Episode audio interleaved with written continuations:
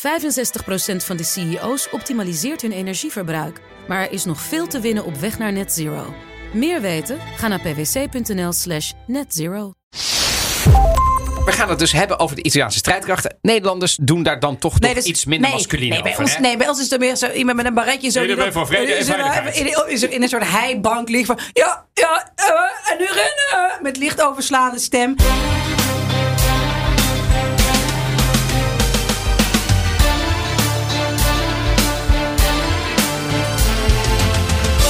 Welkom bij aflevering 58 van de Italië podcast. Ik ben Evelien Redmeijer, zoals je in Italië, in Italië zou zeggen. Evelien. En ik ben Donatello Piras, zoals je in Italië zou zeggen. En deze aflevering gaat over de staat van defensie in Italië. Wat zijn de Italiaanse strijdkrachten? Waar bestaan ze uit? Wat doen de carabinieri eigenlijk, die alle toeristen zo goed kennen? Hoe groot is eigenlijk de lucht- en de wapenindustrie eigenlijk? En de productketen? Gaan het een beetje zakelijk aanpakken ook. En we kijken uiteraard naar de lijstjes. Hè? De, de, de lijstjes van de sterkste strijdkrachten ter wereld. Waar staat Italië daar? En daarnaast bespreken we het mooiste schip ter wereld, Evelien. En nemen we een afslag bij de Tweede Wereldoorlog. Daar gaan we het kort over hebben. Kan dat? Het moet. Was Italië nu bezetter? Werd het bezet? En de cultuurtip. Die is vandaag geheel in thema en heeft te maken met Goebbels en regisseur Vittorio De Sica. En gaan we het ook nog hebben welke designer de eh, Italiaanse, de, de militaire pakken maakt? Dat zou jij toch doen? Nee, nee, maar eh, met, met, vorige week eh, de, eh, de Alitalia. Ja, precies. Maar, Maar- ik vrees dat er geen designers betrokken zijn bij, Maar je hebt, nog bij de tien, je hebt nog tien minuten om research te doen. Dus Zeker, eh, al je zeker. hulplijnen mag je zo inzetten. Oké. Want we beginnen met eh, iets anders natuurlijk. Ja, want eh, om dit een beetje te kunnen verstouwen, dit soort zware Ja, kost, mogen, mogen we deze week wel weer gewoon wijn hebben. Ik heb wijn meegenomen. Godzijdank. En het is een wijn uit Or, van Ornellaia. Dit is een witte Bolgheri wijn. Ehm, en nou ja, Bolgheri heb ik alles al over verteld. Dus ik ga niet nog een keer heel uitgebreid vertellen. bent daar Bolgheri- geweest. Ik ben daar geweest. Het is een van de nou ja, relatief nieuwe wijnregio's. Zoals in eind jaren 60 opgekomen. Maar wereldwijde kwaliteit. Rode wijnen vooral. Een beetje de Bordeaux wijnen. Maar dit is een witte wijn. En eh, ja, wat valt daarover te zeggen? Het is een vintage wijn van de, wit, van de Toscaanse Poggio alle Gazze dell'Ornellaia. Zo heet het van het fameuze huis Ornellaia. En het is een blend van 70% Sauvignon Blanc met Viognier en Vermentino in ondersteunende rollen. Ehm, hij is in Nederland te krijgen via Grand Cru wijnen. Ik heb hem eh, gehaald eh, ook bij, eh, bij Ornellaia zelf natuurlijk. Maar in Nederland via Grand Cru wijnen te krijgen. En ja, wat vinden we ervan? Laten we hem eventjes... want ehm, het is een beetje een... Het zijn de druiven, zo opgenoemd Sauvignon, Blanc, Viognier en Vermentino, die mij bijzonder kunnen bekoren. Pas op, hè? Pas op met smakken en, ehm, en Oh, proeven. Echt, het, st- het, st- het stroomt weer binnen.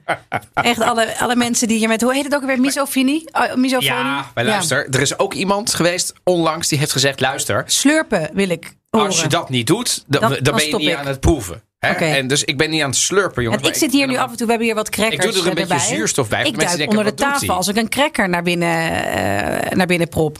Ja, jij zit een hele paté daar te verstaan. Nee, dat is niet waar. Dat is niet waar. Nee, want we hebben hier nu kaas en paté. Die paté heeft hele grote stukken. En dat vind ik niet zo lekker. Heb je hem al geproefd? Nee, maar goed, dat zal ik doen. Maar als ik dan... Want het is een beetje, we zitten daar toch een beetje met de... Ik ga hem eerst proeven voordat ik... Voor, Ja, doe maar even, ja. ik ben benieuwd wat je ervan vindt. Een beetje snuiven mag wel. Het komt uit 2019. Ja, dit vind ik heel leuk. Maar je, je, je proeft wel dat het een, ehm, een, ehm, een chique wijn is. Dat is een chique wijn. Het Dus is, het is niet... Het is, het is, en dat bedoel ik positief. Het is eh, geen eh, slobberwijn. Nee, maar, het is- Nee. weet- je, eh, maar, maar als je deze wijn dan opent, het kost een paar tientjes. Ja. Misschien eh, vier, vijf. Oh ja? Ja, ja. Zeker. Nou, goed. Nee, dus dat- maar d- dan heb je ook, ik bedoel, Ja. het is, eh, straks komen de donkere dagen, weer aan de feestdagen. Dit soort avonden hebben we nodig, Evelien. ja, als, we dit niet, als we dit niet meer hebben... Maar waar gaan we dan naartoe? Ja, maar dit is dus ook prima, want we hebben wat, wat pittigere kaas erbij. Dat, dat gaat allemaal prima. Ja, maar het kan ook eh, met wat vis. Pokeball zou je er ook wel bij kunnen doen. Evelien, wat is jouw nieuws deze week? Ja, weer politiek nieuws. Want we hebben inmiddels in verschillende Italiaanse steden de tweede ronde gehad van de gemeenteraadsverkiezingen, van de burgemeestersverkiezingen. Ja, en nu weten we eigenlijk wel hoe het, hoe het eruit ziet. Er is een toch wel linkse golf over het land gegaan. In ieder geval heeft rechts verloren. Vijf sterrenbeweging is helemaal weggevaagd. Ja. Maar toch wel heel opvallend dat er zo'n ja, opkomst eh, van links is. Ehm, rechts heeft daarop gereageerd. Salvini en Meloni hè, op de rechterflanken die hebben gezegd... ja, we zijn er verdeeld geweest. Ja. Maar ze hebben niet waar men voor vreesde, hè, op links en in het midden, dat rechts een ontzettende opkomst zou hebben. Nee, en wat mij opviel is, um, sommige Italiaanse kranten die brachten Berlusconi daar dan bij. Ja. Dat vond ik wel grappig. Want de kandidaten waren bijna allemaal van Salvini en van uh, Meloni. Mhm. Uh, Berlusconi deed dan bijna niet meer mee. En die werd dan lachend afgebeeld, kijkend naar die andere twee. Zo Wat van, voor een puinhoop die ervan maken. ja, want Ja. eerlijk is eerlijk, toen Berlusconi de kandidaten leverde, zeker Ja. in het noorden. was wel een verbindend figuur. In ieder geval maakte, die, eh maakte die kandidaten meer indruk. Maar het is toch ook wel wat voor te zeggen dat heel weinig Italianen zijn gaan stemmen. Ja. We krijgen een, een linkse burgemeester in Rome. eh, nadat eh, hè, Virginia Raggi van de Vijf Sterrenbeweging daar jaren burgemeester is geweest. Maar uiteindelijk heeft nog geen 25% gestemd op deze burgemeester. En dat is toch wel treurig. Dus uiteindelijk zijn er heel veel Italianen ehm, teleurgesteld in de politiek. Misschien ook omdat er nu weer een technische regering zit. Dat ze denken, ja, het maakt niet zo uit wat we gaan stemmen of wat we willen. Het wordt toch gewoon van hoge hand besloten. Ja, of de urgentie eh, is er niet. Dus dat zou natuurlijk ook nog kunnen. Ja, Eh, dan, hoe zie jij dat? Ik zie het wel als een soort stamp of approval voor de regering van Draghi. Deze uitslag. Zeker. Ehm, wat ik ook merk is dat ehm, eh, Salvini heeft daar ook op gereageerd. En die zei, ja, die opkomst is gewoon eh, helemaal niet goed. Dus dit- het- ja, we, we hebben inderdaad verloren. Dat is eh, zeker waar. Maar ja, als je gaat kijken, meer dan 70% is niet opkomen. Nou, daar heeft Ja. hij natuurlijk gelijk in. Linkse kranten maken er dan van pochi ma buoni. Hè, dus het Ja, zijn er weinig. tja, maar, ja, dus het is maar hoe je het framed. Ik denk ook dat het een beetje te maken hebben met gebrek aan urgentie. Het, hoe- eh, dus in Rome eh, zou je denken, zou iedereen toch blij moeten zijn om na Raggi, die heel veel bekritiseerd is, een nieuwe te hebben. Maar dat blijkt dus helemaal niet zo te zijn. Nee, nou ja, Larage die kwam toen hè, van de Vijf Sterrenbeweging heel erg met om eindelijk de puinhopen die er in Rome op allerlei fronten zijn op te ruimen. En dat is niet gelukt. Dus ik denk wel dat veel Romeinen die in haar bepaalde hoop zagen van eindelijk geen wild zwijnen meer in de buurt, eindelijk afval dat wordt opgehaald. Even gechargeerd, maar helaas is het in sommige buurten zo. Ehm, en ja, die denken van ja, maar dan, dan gaat er helemaal niets meer veranderen. Maar opvallend, en ik denk dat Mario Draghi eh, er in ieder geval geen grote protest, anti-stem is geweest tegen deze huidige regering. Maar wat is jouw nieuws? Nou, dat is eh, eh, interessant dat je het over protesten hebt. Want daar wilde ik het kort over hebben. Trieste is overigens de enige stad waar rechts wel gewonnen heeft. Ja. En eh, dit ligt nu ook al een paar dagen onder vuur, met name de haven. Want de anti-coronapasbeweging, eh, de demonstratie, is daar al een paar dagen gaande. Nou, het zou eerst nou, megalomane proporties hebben. Ze zouden het, hele land, platleggen. Ja. Dat hebben we eerlijk gezegd Dat hebben we niet not gezien. even close gezien. Nee, zelfs niet in Trieste, waar toch wel het, ja, de, de, de, het epicentrum was Ja. eh, van, van dit protest. Daar is iedereen die gewoon aan het werk wilde gaan, kon naar zijn werk. De haven is blijven functioneren. Ik wil het niet afdoen hè, dat er geen protesten Er- er zijn. is protest Want het is dat- natuurlijk ja. protest tegen de Green Pass. Hè. Italië is eigenlijk het land wat in Europa ongeveer het verst gaat Ja. qua maatregelen. Je mag niet meer naar je werk als je niet gevaccineerd bent of recent getest bent. En logisch dat daar discussie over is. Dat begrijpt Absoluut. iedereen, denk ik. Absoluut. Want dat gaat ook ver. Tegelijkertijd, de, de, de, de grote, majeure protesten eh, met het lamleg van het land hebben we niet gezien. Nee. En degene die wat kritischer kijken naar wie demonstreren er dan. Tuurlijk zijn er ook havenarbeiders, dat is, dat, maar dat is niet de meerderheid. De meerderheid zijn ook sympathisanten. Ja, wie zitten daar dan tussen? Nou, dat zijn een beetje een soort beroepsdemonstranten. Die, of het nou de G8 is of eh, Ja. dit, die komen altijd. En toch een beetje de extreemrechtse hoek van onder andere Casa Pound. Ja. Nou, die ken jij, die ken jij ook. Dat zijn, eh, dat zijn geen frisse jongens. Nee, en die, die sluiten zich dan aan. Dus uiteindelijk is op die manier het protest groter geworden. Omdat er heel veel mensen naartoe zijn gegaan. Ehm, en ik vond het toch ook wel opvallend te zien dat bij de protesten in, in Trieste, maar ook eh, in Rome. Dat ook die, die, die symbolen van het eh, Tweede Wereldoorlog worden ook in Italië gebruikt. Dus daar zie je allemaal teksten als het fascisme hebben we afgezworen. Hè? Dus dat de, de Green Pass een vorm van fascisme zou zijn. Dan ik. Oh ja, dat is eigenlijk wel een soort parallel met wat je in Nederland eh, bij die protesten ziet. Maar ja, we, we blijven het uiteraard volgen hoe het met die Green Pass gaat. Want feit is dat nog miljoenen Italianen wel werken, maar nog niet gevaccineerd zijn. Nee, en dat is dan het laatste wat ik, eh, eh, mij is opgevallen als het dan over die protesten gaat. Er, zijn, er is wel een run, bijvoorbeeld ook op Sardinië, op de vaccinaties. Dus er zijn wel steeds meer mensen die zich laten vaccineren. Als dat een doel is van de regering, schijnt dat een klein beetje te werken. Io sono stato quello che gli altri non volevano essere. Io sono andato dove gli altri non volevano andare. Io ho portato a termine quello che gli altri non volevano fare. Ho visto il volto del terrore. Ho sentito il freddo morso della paura.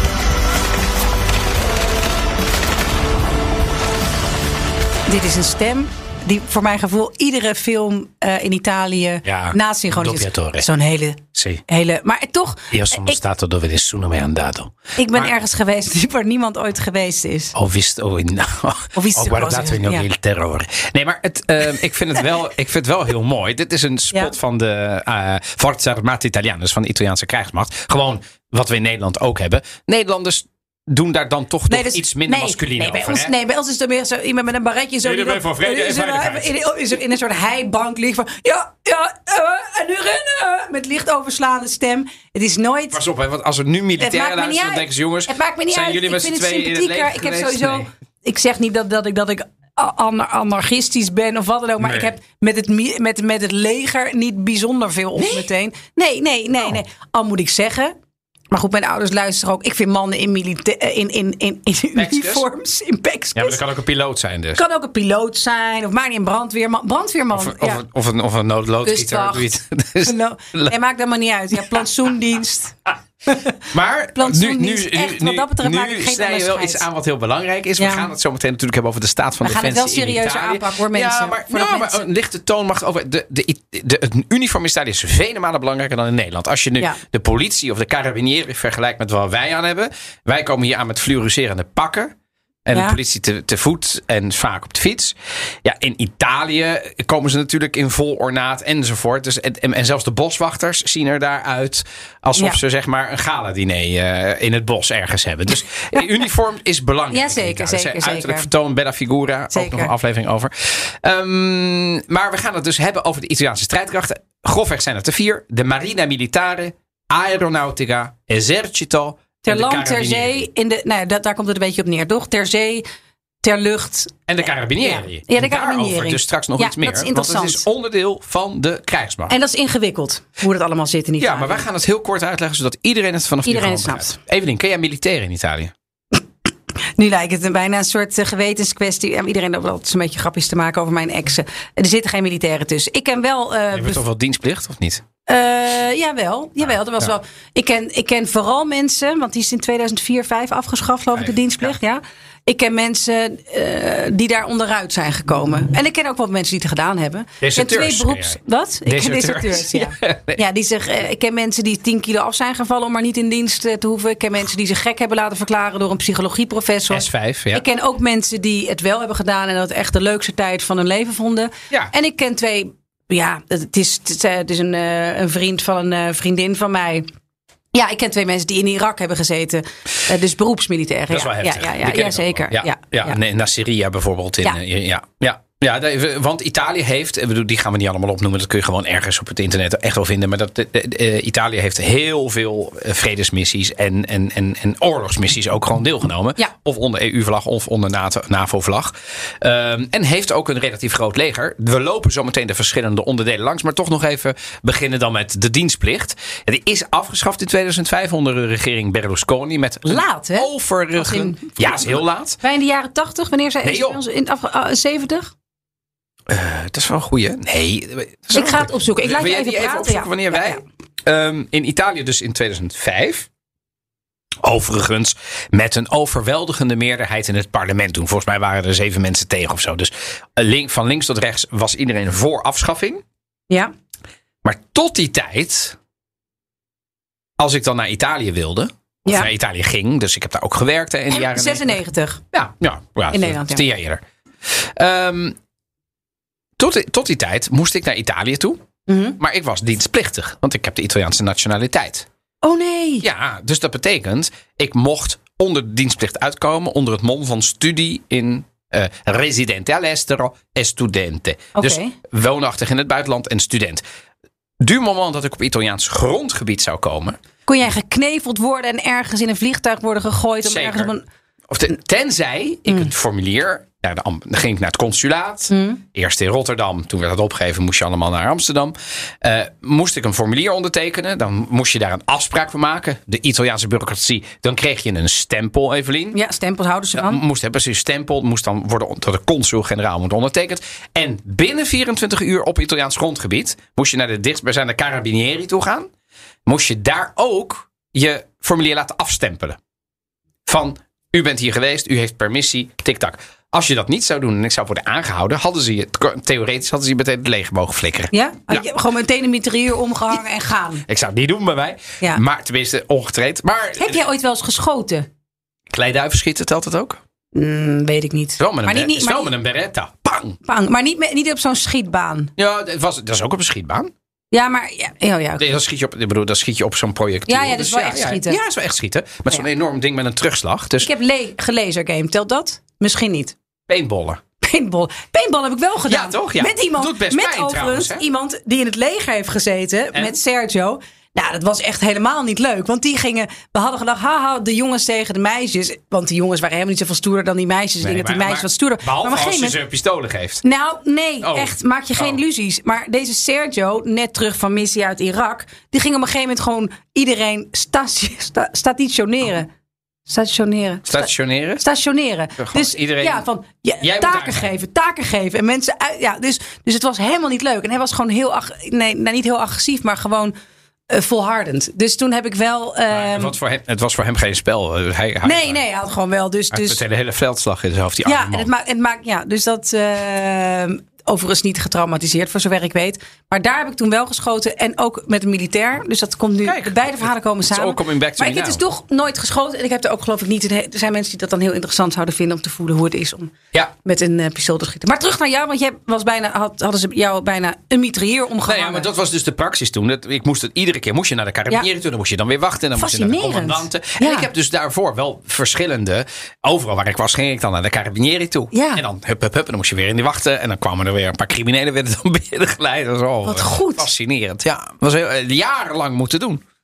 Tot ik Ja. eh, de, de, de, de niet meer dienstplichtig, dienstplichtige leeftijd bereikte. Waarvan ik nu niet meer weet wanneer dat is. Het is zo lang, lang ago. Ik ben alweer bijna. Best lang, best lang trouwens volgens mij. Is dat ergens... nee, ik durf dat nu even niet te roepen. Nou, dank je. Eh, laten we de verschillende onderdelen langslopen. En dan beginnen we met de Marina Militare. Die is opgericht in 1861.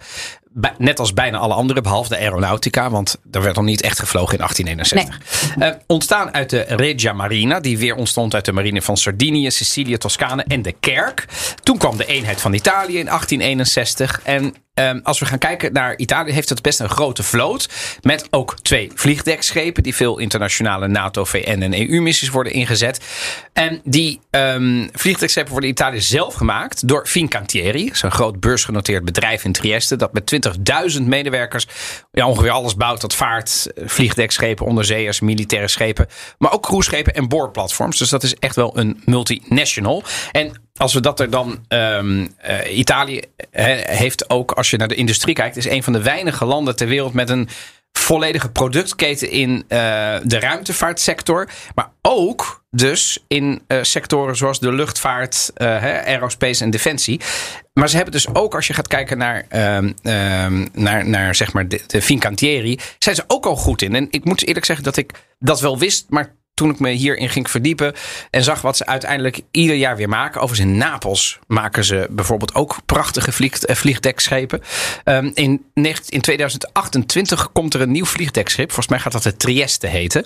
Ehm, en dat wordt een nog groter schip. Dus Italië gaat niet afbouwen. Italië gaat juist meer doen. Oké. Eh, en de Italianen gaan de prat op het mooiste schip ter wereld te hebben. En dat is namelijk het eh, opleidingsschip Americo Vespucci. En dat is een zeilschip. Misschien Ja, maar die heeft toch wel eens hier ook met de Sail. gezien? Ja, maar die komt, die loopt. Het is het Was het nu maar een twist geweest? Ja, maar ja, dat heb jij heel goed. Fuck. Oké. Het is een tweeling van het schip Cristoforo Colombo. Dat Ja. uit Amerika ontdekte. Ontworpen door Francesco Rotundi. Het is een zeilschip. En het is echt een symbool van Italië in de wereld. Het gaat ook overal waar het komt. Ik heb het één keer in, in, in Amsterdam gezien. Eén keer in mijn jeugd. Volgens mij was het toen ergens op Scheveningen. Maar daar wil ik vanaf zijn. Sorry mam. Ehm, en één keer in Italië, in Cagliari. En daar komen toch veel mensen op af. dat Iedere dag. zien. Ja, het is gewoon prachtig. En Ja, het is het opleidingsschip. Dus daar, daar, de, de matrozen lopen daar gewoon rond en leiden je dan rond. En dat zijn dan de mensen die worden opgeleid tot beroepsmilitair in de marine. Dat is wel heel mooi. Ehm, en ehm, eh, de naam.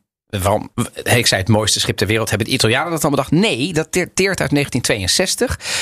In de Middellandse Zee kwamen ze toen het vliegdekschip de US Independence tegen. Eh, en die hebben gecommuniceerd met elkaar. En nadat het schip te hebben gevraagd ze identificeren door het lichtsignaal op het antwoord Amerigo Vespucci, training ship, Italiaanse marine, antwoordde hij. Dus de, de, de captain of the US Independence. Je bent het mooiste schip ter wereld. En nou moet je niet tegen de Italianen zeggen. Die hebben dat vanaf dat moment als een soort geuzennaam natuurlijk gevoerd. Het staat ook overal. La, la più bella nave del mondo. Dus, nou, tot, ik bedoel, ik kan honderd uitvertellen over de marine, maar we hebben wel een idee over hoe groot de marine is. En nogmaals, in Italië investeren ze dus de komende jaren fors in de marine en ook in onderzeeërs enzovoort. Eh, dan gaan we naar het volgende onderdeel.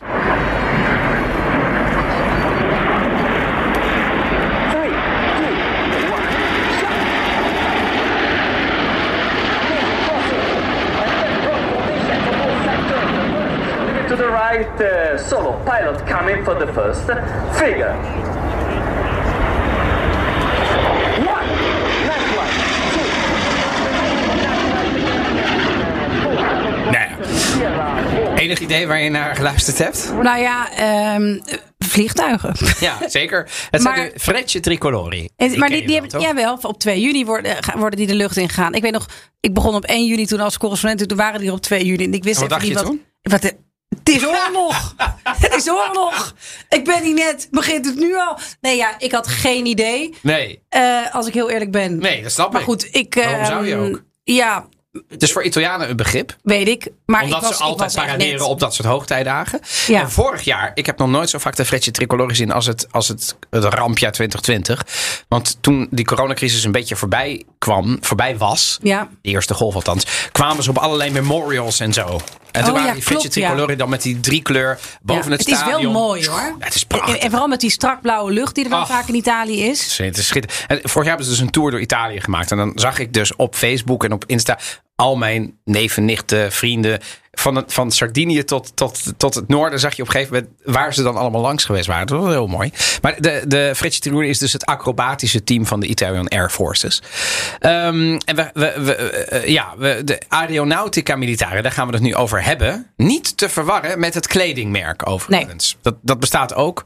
Ehm, eh, maar daar gaan we het zo meteen over hebben. Nee, dit is ook, het is ontstaan in 1912, ietsje later, die, eh, die luchtmacht. Actief wel tijdens de Eerste Wereldoorlog. Heeft 43.000 mensen in dienst en 716 vliegtuigen. Wat een industrie is dat, hè? En dat Van die hele ja.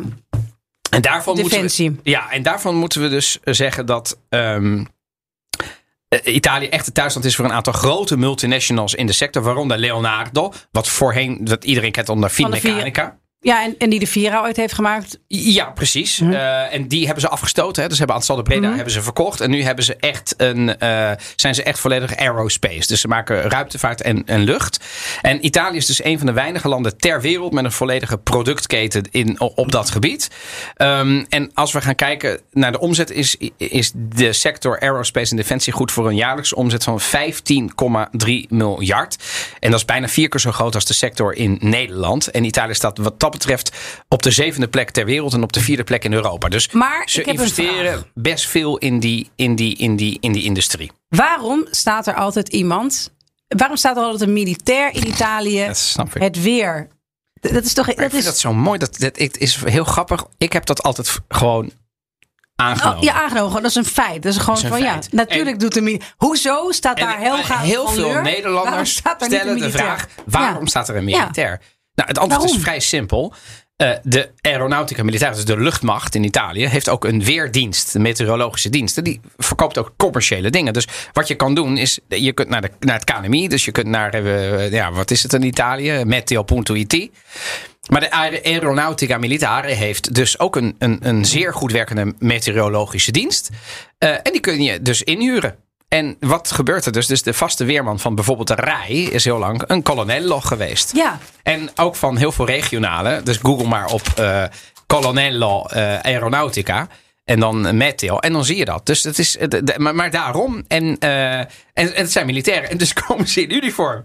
Ja, met alle gespjes en medailletjes en, en, en, en, pluimpjes en zo. Ja, en dat is nog wel, dat is nog wel grappig dat je dat zegt. Want um, de, de, de, de, de, de, de medailles en zo, die zijn natuurlijk. Uh, in, in, weet, je trouwens hoe de gemiddelde militair wij ons noemt? Een Nederlandse militair? Wij, we bedoel... een, hoe een Nederlandse militair ons noemt? Ja. Ons stervelingen? Wij niet-militairen. Volk? Nu kutbu. Wat is dat? Nutteloze kutburger. Niet waar. Dus Kid you not. Ik heb vaak defensie getraind. Wij zijn nutteloze kutburgers. Ja? Ja, wij snappen ook die wereld niet goed. Dus die militairen die vinden wel iets van ons. Ja. Weet je hoe ze dat in Italië noemen? Nou, poca. Ipoca? In poca. Inutile bobbero del cazzo. Ze staat daar brava. Ik heb ja. heel, heel snel Maar het is nadenken. ook wel heel grappig dat Ik ze... gewoon heel- heb- heel- heel erg hard na- Ze hebben ook allemaal trucjes. Dus ik weet nog dat van, van mijn neef heb ik vroeger... Wat is dat nou onaardig? Ik, ik zeg toch niks onaardigs over die militairen. Dan zijn wij een stel eh, nutteloze kutburgers. Ja, dat zijn wij ook. Wij doen niks maar ik voor vind het ze ook best wel. Ja, maar ik vind ze ook. Ik doe niks voor het land. Nee. Ik word 's ochtends wakker. Ja, en ik begin Nee. met iets voor het Ja. land doen. jij, bent, jij, bent ook, jij bent een journalist, dus jij bent ook nuttig voor de ik doe echt. Ja. Ik doe constant. Ik doe niks anders. Dat is wel waar. Echt. Ja. Ik doe te weinig voor En wij mezelf. maken de Italië-podcast. En maak een Italië-podcast. Ik ken trouwens deze. Je maakt nu een soort. Ja, Wat is dit? dat moet je kunnen als militair in, in, in, in de- bij de dienstplicht. Ja, Ja, dus je- de, je, je, je, je wijsvinger moet... Als je dat dus niet kon, Ja. dan was je dus ook weer van alles. Dan werd je gewoon gefeut. Weet ik veel. Ja, goed. Ja. Ja, maar goed. Anyway. Ehm, eh, dus, dus, dus daarom. Ehm, eh, ik kan heel veel eh, dingen gaan opzommen nog uit de, uit de sector. Maar het, het mag wel duidelijk zijn dat... eh, Het is groot daar. Het, het is echt niet te is- vergelijken met, met, dat, met, die pielen, met, met, met het pielenmuisleger wat wij hier hebben. Ja, ik heb nu ook Nee, inmiddels nu ik weet dat ik een kutburger die niks voorstelt voor ze ben, kunnen ze het van mij ook krijgen. Ja, ja respect voor de militairen. Defensie Ja, maar voor, hebben- voor jouw vrede en veiligheid. Ja, maar ze hebben geen respect voor mij. Ja, sowieso niet. Nou, ik ben, ik ben een Nu nutteloze gebeurt- kutburger. Ja, ja, maar ja, dat is natuurlijk een beetje de geuzennaam ook zo moet je het zien. ja. Mm, oké. ja. Ehm, eh, eh, maar ehm, ja, laten we eventjes ehm, hier naartoe gaan. Bel tempo si spera, le previsioni in carne ed ossa e le nostre, il nostro pubblico, Tenente Colonnello Massimiliano Monucci, si sono già innamorati di lei. Daar is die. Tenente Colonnello. Dit was dus weer zo'n. Dit is ook weer een van de nieuwsstations. Dus ik, ik heb het een beetje opgezocht. Er zijn best wel veel weerstation, eh, eh, televisiestations. die in het verleden, maar ook nog steeds gebruik maken van die Tenente Colonnello. En dan komt er dus weer iemand van de Aeronautica Militare. Overigens is het ook een kledingmerk. Officiële partner van de luchtmacht, dus zij mogen ook de emblemen en zo gebruiken. Ook van de Frecce Tricolore. Is Italiaans. Kun je kopen op diverse luchthavens. Onder andere in het, eh, het- door Nederland zeer bekende Orio al Serie. Omdat Ryanair daar natuurlijk op vliegt. Bij Bergamo. Bergamo. Mhm. Eh, maar Milaan ook. Cristiano Di Tienne uit Vicenza is de eigenaar van het merk. Eh, werken minder dan 200 mensen. Maar zowel online als in shops zijn het er bijna 100 winkels in heel Italië. Ehm, dus het is echt wel een, een, een... Ik hou niet van militaire kleding. Dus ik, je zou mij denk ik niet zo snel in een militaire outfit zien. Maar ik vind het wel... Ik vind het mooie kleding voor mensen Ja? die daarvan houden. Ik vind het wel, volgens mij vind ik het. eh, ja. Ik vind het altijd lastig. Want Oh, jij wil iedereen weer te ik vriend wil houden iedereen weer te vanavond. vriend houden. Ja. Nou, oké. Nee, ja, ja, Ja, nee, sorry, ik vind dat niks. Maar goed, maar, Nee, nee. maar mensen die zich hierdoor beledigd voelen, die kunnen bij Donatello Hup, aankloppen. en want weer die twee vindt- mensen. Ja, maar ik wil naar die, ik wil naar die carabinieri. Ik wil begrijpen Ja, wat, hoe, hoe dat zit. ehm, ehm, Maar dan gaan we, hoe dat, zich verhoudt. Dat, mag. We gaan eerst naar de landmacht. Want die hebben er. Dat, dat is best wel groot. Die hebben bijna 97.000 militairen. En met burgers komen ze boven de 100.000 uit. Ehm, en wat ik ook zei, ze maken zelf ook veel materieel. Dat Leonardo is dus een hele grote. En die industrie. Ehm, ja, Italië neemt dus ook een sterke positie in over uitrustingen, systemen voor, eh, ja, voor, voor, voor legereenheden. De belangrijkste multinational eh, is dus Leonardo. ehm, die met zeven divisies 51% van de Italiaanse eh, industrie in handen heeft op dat gebied. Ehm, ja, en ze hebben echt wel heel veel. Dus van helikopterbouw tot, tot, tot innovatieve materialen, lanceersystemen, de hele shebet. En ze hebben heel veel bedrijven. Ken je, kende jij trouwens het merk Beretta? nee, Dat is, dat een komt uit- koffiemerk. Nee, nee, dat komt uit 1526 en het is een pistool. Een, een wapenmerk. Het is gewoon een wapenmerk. Maakt kogels. Alsof ik, hem- als ik, ja, nee. Maar ja, als je dus wel eens schiet. Op t- eh, schietbanen in Nederland staan ook eh, al die banieren van Beretta. Dus dan kun je het herkennen. Ik was maar laatst- ik heb dus alleen nog maar gelasergamed. Dus Ja. dat is de enige schietervaring die ik heb. waar. Ja, maar dat, dat is, Beretta. ja, Beretta dus. En ehm, eh, ja, dus het, het, dat, dat, nou ja, dat, is, dat zijn ook wel dingen. Maar dan, dan gaan we snel naar die carabinieri van jou. Wij. Onderdeel van de strijdkrachten. Dat is belangrijk. Rode streep over de, langs de, Politia. langs de, langs de politia, politia di Stato. Iets is echt iets anders. En dan heb je de carabinieri. En Die je hebt de hebben, politia municipale. Dus Precies. de gemeentepolitie. Maar de politie is echt iets anders. En dan heb je de carabinieri. En dat is een legeronderdeel. Vergelijk het een beetje met de marechaussee. Maar met veel meer taken en veel uitgebreider. Ehm, en eh, ze zijn sowieso veel zichtbaarder in Italië. Ze hebben dus ook de politietaak. En ik denk dat jij ze st- zo stilaan wel Aan de lopende band. tegenkwam. Ja, Want ze zijn er ook- toch best wel veel. Zeker. Ehm, ik heb met de Carabinieri. Die, want het is me ook niet. Het overlapt elkaar ook. En dan zullen ze vast zeggen, de mensen die ervan weten, nee, dat is niet zo. Maar het is echt niet altijd duidelijk bij wie je nou moet zijn. Kijk, Carabinieri doen niks met verkeer. Maar ik heb ook. Toen de van, ge- gestolen Van Goghs opdoken in een huis eh, in de omgeving van Napels. Stonden ze bij de Carabinieri. ehm, in, in, ergens in een, in, in een zaaltje. En, heb ik, en werden dus door Carabinieri bewaakt. Ik ben met Carabinieri meegegaan op, weet ik op allerlei patrouilles. Dus het is me niet helemaal duidelijk. Ja, gemeentepolitie, dat begrijp ik. Maar de politie en de Carabinieri, waar de ene ehm, eh, stopt en waar de ander begint, is mij niet helemaal duidelijk. Nee, oké. dus als je hem zo zegt, is het voor niemand duidelijk. Nee. Want de, de, de Carabinieri ehm, ja, is, is eigenlijk ook een politie. Hè, dus una Ja. delle forze polizie italiane. Eh, maar ze hebben dus... ehm, ze hebben geen eh, gen- eh, competenza generale, zoals dat heet. Dus ze hebben een, een, een algemene competentie. Dus ze mogen over het hele grond, Italiaanse grondgebied gaan ze. Ja. En het ga- ze gaan over de nationale eh publica sicurezza. Dus over de burgerveiligheid. Ja. Ehm, en ehm, ze, ze, ze, ze zijn dus ook officieel strijdkrachten. Wat ik er wel bij moet vertellen. Het Korps van de Carabinieri is opgericht in 1814. In opdracht van de koning, Vittorio Emanuele di Savoia. Inmiddels valt het in de Republiek Italië. Deels onder het ministerie van Defensie. Ja. Maar ook onder het ministerie van Binnenlandse Zaken. En dat is waar de politie ook onder valt. Dus dat is interessant. Maar dat, ja. Ja. Er Het, werken wordt, dus het wordt er niet Nee, duidelijker op. nee, nee, nee. En er werken 105.000 mensen bij de Carabinieri. Dus het is ook eens een keer heel groot. Verschillende rangen. In Italië staan ze overigens bekend over de vele moppen. Waarom? Omdat de politieagenten stom, Carabinieri dom zouden zijn? Er zijn een, het is, het zoveel Belgen moppen als in Nederland zijn er in Italië moppen over eh C'era un carabiniere. En, Oh ja, dat en was- ja. En Maar dat- weet, je, weet je waar ook eh, heel veel moppen over zijn in Italië? Nee. Francesco Totti. Ja. Als, als de ultieme domme eh, eh, dommerik. Ja, ja.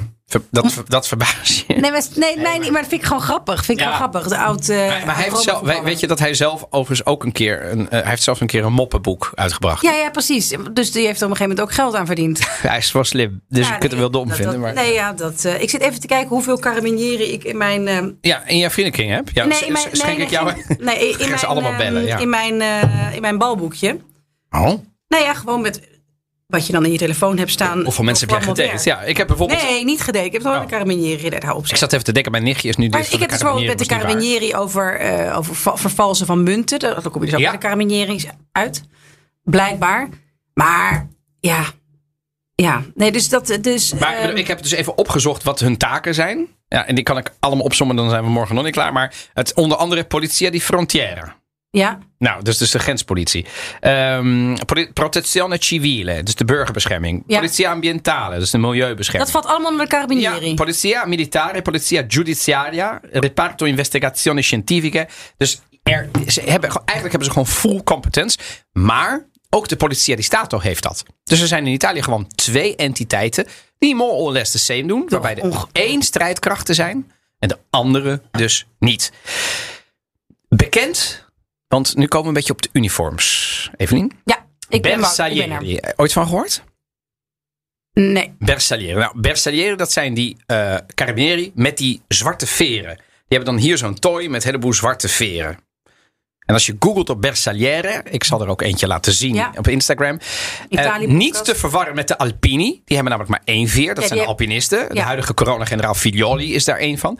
Maar de Bersaglieri mogen niet ontbreken. Zij dienden in hun markante klederdracht met zwarte veren. De orde en veiligheid in Italië. Zijn officieel in een eh, special for een elite troep in eh, Piemonte. Het zijn scherpschutters, dat betekent het. Hè? Een bersagliere is een scherpschutter. Dat waren lichte infanteristen die voor de voorhoede van de hoofdmacht ingezet konden worden. En opereerden soms ook in kleine groepjes. En ze hebben een hele belangrijke rol gespeeld tijdens de eenwording van Italië. En voor het grote publiek kennen we ze hiervan.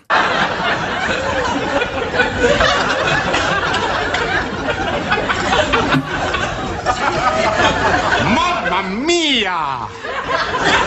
The beautiful lady! I kiss your hand. Captain Captain Petrelli, officers in the German army do not kiss the lady privates.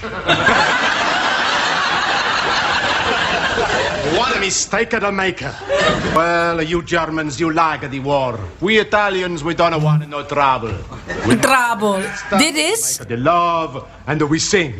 One night Dit is Captain Alberto Bertorelli. Het, eh, een, een, het, uiteraard een personage. Het was gewoon een Britse acteur. Uit Allo Allo. En daar komen we een beetje op natuurlijk de, ken, de keerzijde van. Want ik ben nu aan het vertellen. Eigenlijk zeg ik met allerlei cijfers dat Italië qua eh, defensie er best wel goed op staat. Ondanks ook daar de afgelopen jaren veel bezuinigingen, inmiddels heel veel investeringen. Dat moet ik erbij zeggen. Staat van defensie op dit moment plek 7 wereldwijd volgens Credit Suisse en volgens Global Firepower. Dat is een site van de Verenigde Staten. Staan ze op plek 12 wereldwijd van de 140 landen met een leger. Ze hebben een jaarlijks budget van 34 miljard. Dat is echt, dat is best veel. Ze hebben 320.000 mensen. Eh, ze hebben 586 tanks, 786 eh, vliegtuigen, eh, twee vliegtuigschepen en zes onderzeeërs. Nou ja, ehm, Alleen Frankrijk, wat ik van de lijstjes begreep. Ja. En Engeland en Ja. het Verenigd Koninkrijk staan boven in Europa. Europa, ja. Boven Italië. ja, klopt. Ja. Eh, dus de, de, de- dat komt Dus door meer de dan investeringen. Duitsland. Is meer, veel meer dan Ja. Duitsland zelfs. Maar dat brengt, deze captain eh, Bertorelli, brengt toch wel een beetje de vraag naar boven die ik heel vaak heb gehoord. Kan de Italiaan eigenlijk wel oorlog voeren? Eigenlijk zeggen we heel vaak, Italians are pretty bad at war. En dat komt door die Tweede Wereldoorlog. Ja. Daar heeft Italië natuurlijk een totale modderfiguur geslagen. Ja, laten we eerlijk zijn. Wat daar wel belangrijk is om te vertellen. eh, Maar dan heb je het waarschijnlijk vooral over de fase waarin Mussolini nog probeerde om andere landen in te nemen. Waar dus Mussolini niet zozeer met Hitler samenwerkte. Maar op een gegeven moment naar Noord-Afrika keek van... goh, we gaan invallen, wij gaan nou ja, Ja. eh, land ver- landen veroveren, toch? Je hebt het over die fase. Ja, Ja. maar kijk, als je in de Nederlandse geschiedenisboekjes kijkt. Mhm. Wij kennen Italië denk ik iets te goed voor de gemiddelde Nederlander. Ja, De geschiedenisboekjes zijn vrij duidelijk. Dat is namelijk vrij overzichtelijk. Ehm, als je de Tweede Wereldoorlog moet beschrijven, kan je niet een heel genuanceerd verhaal neerzetten. Uit, eh, misschien in de wat hogere groepen wel. Maar het is in Italië best complex. Maar Italië is gewoon een van de asmogendheden. Dus je had Duitsland, je had Italië, je had Japan. Die hadden gewoon een, een, een pact met elkaar. En die wilden gewoon de wereld veroveren. Ja, daar, daar kunnen we heel bagatelliserend over doen. Maar Mussolini, die 20 jaar aan de macht is geweest. Ja. ehm, heeft ook hele goede dingen gedaan, zeggen heel veel Italianen. We hebben er al een aparte aflevering over het fascisme gemaakt. Maar de, dus dat de- zien wij de- overigens anders voordat dat nu... eh, Zeker. ja. Ehm, maar eh, Italië is dus verscheurd door 20 jaar Mussolini. Kwam al uit die Eerste Wereldoorlog, waarin ze toch een soort van oh, winnaar waren. Want daar zaten ze dan aan de goede kant. Ja. Eh, vindt ook niet iedereen, maar laat ik dat maar even zo framen dan. Eh, maar dat heeft ze heel veel geld gekost. Vervolgens kwam Italië natuurlijk in een crisis terecht. 20 jaar Mussolini. Ehm, en ze waren dus heel slecht voorbereid qua geld en qua middelen op die Tweede Wereldoorlog. Maar daar hadden ze dus een dictator, een Mussolini, die zei: Wij gaan. Nou, eerst moest hij niks hebben van Hitler. Toen is hij uiteindelijk toch, toch tot die asmogendheid toegetreden. En daarna vocht Italië dus in, oh, in Griekenland. Heeft Albanië veroverd. Heeft mijn beide opa's en met hem vele generatiegenoten naar Afrika gestuurd. Een van mijn opa's is krijgsgevangen genomen. Heeft zeven jaar in Groot-Brittannië gezeten. Kortom, het was een ramp. Het Ja. was een totale ramp. En daar komt, zeker Britten, die natuurlijk aan de geallieerden mee vochten, die nog altijd de, het, het, het, het beeld hebben: Italians, they're the lovely people, they have a beautiful country, but they're, they're, they're pretty bad at war. Dat is, als je de hele geschiedenis van het land Italië bekijkt, eh, niet waar. Dat Als ze slecht zijn in oorlog Nee. voeren. Nee, die hebben. Die, nee. Maar ga je dan terug naar de Romeinse tijd? Nee. Ik bedoel, heel Ita- nee, maar ik bedoel, eh, eh, als je Italië en al zijn voorlopers, de Venetianen, de Genuezen, de. Nee, oké, maar je gaat, dus wel, je gaat dus wel. Nee, ik eh, neem alles mee. Ja, dus je neemt niet. En de ik Eerste kijk- Wereldoorlog neem ik dan ook maar mee. Dat, bedoel, dat, ging, dat, dat was een vreselijke oorlog. Gaan we het ooit nog wel een keer over hebben. is een aparte podcast waard. Maar wat daar gebeurt, daar, daar is maanden achterin gevochten. En Italië heeft honderdduizenden mensen verloren. Maar ze hebben uiteindelijk wel grondgebied gewonnen. Dus they're not bad at war. Ik bedoel, ik, ik vind het ook een beetje een hele gek om in deze tijd te gaan zeggen dat je goed, je goed bent bent in in oorlog. oorlog. Wat is dat nee. eigenlijk? Maar eh, eh, eh, het feit dat al- alle Italianen lafaarden waren. En Ja. dat is gewoon niet zo. Maar dat is wel een frame wat heel vaak bestaat. De, de nuance, Evelien, die ik wel wil maken, is dat uiteindelijk Italië heeft gevochten tegen de Duitsers ook aan geallieerde zijde. Niet alleen door de partisanen, maar Italië heeft uiteindelijk heeft zich ook, heeft, heeft zich ook aangesloten. Hè? Dus die heeft op een gegeven moment ook gezegd. Eh, we, we, we, we stoppen ermee. En, en bijna alle Italianen zouden, zullen de Duitsers de bezetter noemen. Dat doe je niet als, je dat, als dat je, je, je, je bondgenoot is. Ja, maar dat is het wel lang gelezen. Ja, d- d- Nee, nee, maar dat, het feit dat. Ik bedoel, heel veel Nederlanders zullen zeggen. Nee, maar de Italianen zaten. en wa- waren geallieerden aan. Hè, de de as van het. Ja. eh, dus Italië was ook fout. Prima, mag je allemaal vinden. Maar de, als je naar de gemiddelde Italiaan gaat.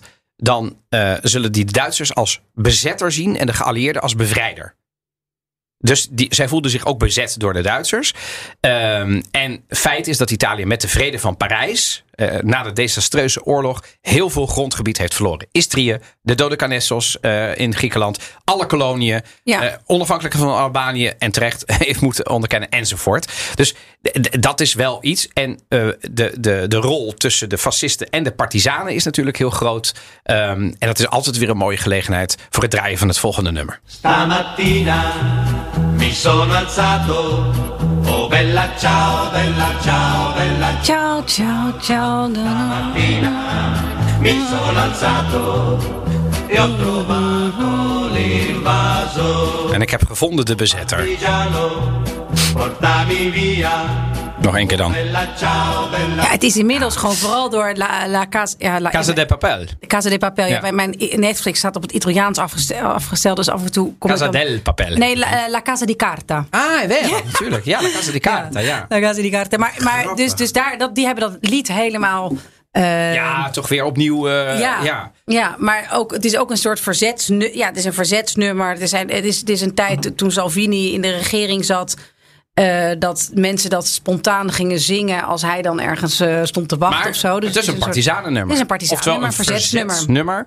Ja. Ehm, en de, de Italiaanse partisanen staan, zijn echt wel bekend. Hè? Dus die hebben, die hebben uiteindelijk tot de val ook van, van, van Mussolini. Die hebben hem opgehangen. In Piazza Loreto in Milaan. Goed, nog één wetenswaardigheid voordat we naar de cultuurtip gaan. Waarom veel Olympische Italiaanse atleten militair zijn? Wist jij dat überhaupt? Nou, dat, dat wist ik dat. Nee, dat wist ik geloof ik niet. Maar ja, ja ik kan me er wel wat bij, bij voorstellen dat er gewoon eh, har- hard gerend wordt de hele tijd en hard gezwommen wordt. Ja, maar het is wel bedoel, buitenproportioneel veel. Het is ook een, echt een Italiaanse... Is die Jacobs ook? Die, die, Nee, die eh, dat is niet? volgens mij dan net... Nou, maar Nee. misschien is die carabinière. Nee, dat zag ik er niet meteen samen. want ik- dat ging ik even opzoeken. Maar, Maar, het gaat met name om de bonden die dus... Kijk, de voetballers hoeven niet te doen. Die hebben een hele sterke bond. Tennissers ook niet. Maar er zijn heel veel bonden die, die ook niet heel veel geld hebben. De skiers enzovoort. En daar zitten dus heel veel mensen van de carabinieri, van de esercito, van de, van, dus van de forze dell'ordine bij. En die, die krijgen dus ook geld van de, eh, van, de strij- van de Italiaanse strijdkrachten. En volgens mij gaat het bij de, bij de Olympische Spelen om een derde van de equipe. Dus dat is echt heel... Dat is veel, ja. Dat, bedoel, dat is volgens mij Ja. het meest van alle landen. Behalve, weet je waar het ook gebeurt? Alle communistische regimes. wat dan? Dat daar, China. Ja, natuurlijk. Want, eh, dan- ja, ja, tuurlijk. Maar, ja, maar, maar, maar ja, ja, god, dat is wel waar. Dus ik kan niet anders dan die analogie maken. Hoewel we allemaal weten dat Italië geen communistisch regime is. Ja, dat brengt ons dan. eh, ten- tenzij jij natuurlijk. eh, heb, je, heb je Jacobs al. eh, Nee, weten we nee, of die. nee. Dat is geen militair. En geen militair en geen carabinieri. nee, dat is, is gewoon een normale burger. Ja, gewoon een... En, en, en, en zeker geen nutteloze burger. Hè? Met zijn gouden medaille op de 100 meter, verdorie. Vittorio De Sica esordisce sul grande schermo a 17 anni ne Il processo Clemenceau, un film in costume al fianco della mitica Francesca Bertini. Diplomatosi ragioniere, nel 1923 riesce ad entrare nella prestigiosa compagnia teatrale della russa Tatiana Pavlova. Vragen A wat 26 volgende anni è già un celebrato attor giovane e tre anni dopo primo attore per Guido Salvini. Ja, dit is eh, Vittorio De Sica. Althans, je hoort een voice-over die praat over Vittorio De Sica. Het is hem niet zelf. Ehm, en de- laat ik even horen, omdat eh, de docu op Netflix die ik ga aanprijzen geen trailer heeft. Althans, niet één die ik eh, kon gebruiken. Maar het is een, vind ik, prachtige eh, trailer op Netflix. Of een prachtige documentaire op Netflix dit keer. Het heet eh, Vivere sulle orme di Vittorio De Sica. Dus leven op, in de voetsporen van Vittorio De Sica. Het waargebeurde verhaal in een door de Tweede Wereldoorlog verscheurd Italië. Door de ogen van regisseur Vittorio De Sica. Die door Jozef Goebbels mannen van de set werd gehaald. In het door nazi's bezette Rome. Nou, en dan komen we in, en volgens mij is het een docu van een minuut of 40, 50, zoiets. Dus je, het is ook nog, het is niet eens iets waar je, waar je heel lang eh, voor, eh, voor, voor vrij moet maken. Ehm, maar wat je daar dus ziet is bijvoorbeeld, w- wat mij opviel, parallellen zoals de avondklok. Hè, waar hebben we dat meer gezien? Dat was natuurlijk toen, hè, die avondklok gebruikten ze. Ehm, en die films die ze toen maakten, die, die namen ze ook op eh, in de nacht. En dan gingen ze gewoon binnen zitten. En dan veinsden ze, en dan veinsden ze ehm, ehm, eh, dat het daglicht was met, met allemaal doeken. En dan gingen ze door tot vijf uur ochtends. Want anders konden ze niet doorfilmen. En dan gingen ze ochtends slapen. En dan hadden ze weer een beetje vrijheid. En dan gingen ze dat weer doen. Eh, Italië wordt daar in deze docu stelselmatig, de, Duitsland wordt daar de bezetter genoemd. En ze hebben het over de bevrijding. Ehm, en wat ik heel heftig vond, want ze, ze monteren de oude beelden in. eh, dwangarbeiders. Eh, dan weer was er weer een razzia, werden er heel veel Italianen opgepakt. Echt niet alleen maar zigeuners, Joden of enzovoort. Iedereen werd opgepakt, werden gegijzeld. En de Romeinen die wachten dan op de geallieerden, want die waren dan 20 kilometer voor Rome. Die kwamen maar niet. En dan zagen ze dat de eh, Duitsers allerlei Amerikanen gevangen hadden genomen. Die dan door een hele, met een hele lange stiert onder het Colosseum moesten paraderen. Alsof het zeg maar een soort dieren waren. Dus nou, ik vond het een, ehm, een, een, een, eh, prachtige. Ik ga niet helemaal de clue vertellen. Want wat Joseph Goebbels ermee te maken heeft. Maar het is wel een hele ehm, aangrijpende documentaire. Over een van de beste regisseurs van Italië. Vittorio De Sica. Ja, dan zijn we al aan het einde gekomen van aflevering 58. En ik ben benieuwd, Evelien, 59, waar gaan we het over hebben? We gaan het hebben over een iets zachter, een iets lieflijker onderwerp dan vandaag. Dit, dit, dit wapengekletter, Bam, bam. tanks die voorbij reden. We gaan het hebben over de liefde voor het land. Zo. Hoe Italianen zelf in de liefde zijn. Zijn het Casanova's? Eh, hoe zijn, zijn het moederskindjes? Zijn ze jaloerser dan anderen? Gaan ze meer vreemd dan ehm, eh, andere mensen in andere landen? Nou ja, we gaan er gepassioneerd over praten zonder zoetsappig te worden. Volgende week in Italië podcast. Alles over l'amore. Labore! Wil je nog meer afleveringen van de Italië podcast luisteren? Dan vind je ons uiteraard in de BNR-app of je favoriete podcastplayer. Bedankt voor het luisteren. Alla prossima. Ciao, ciao. %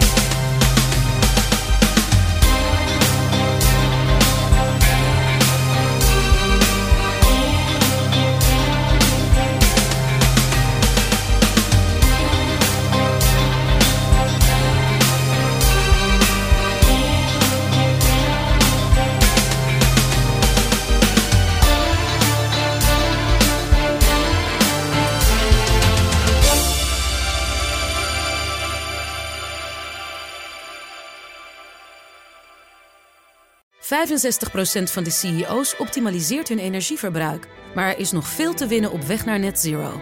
Meer weten? Ga naar pwc.nl slash netzero.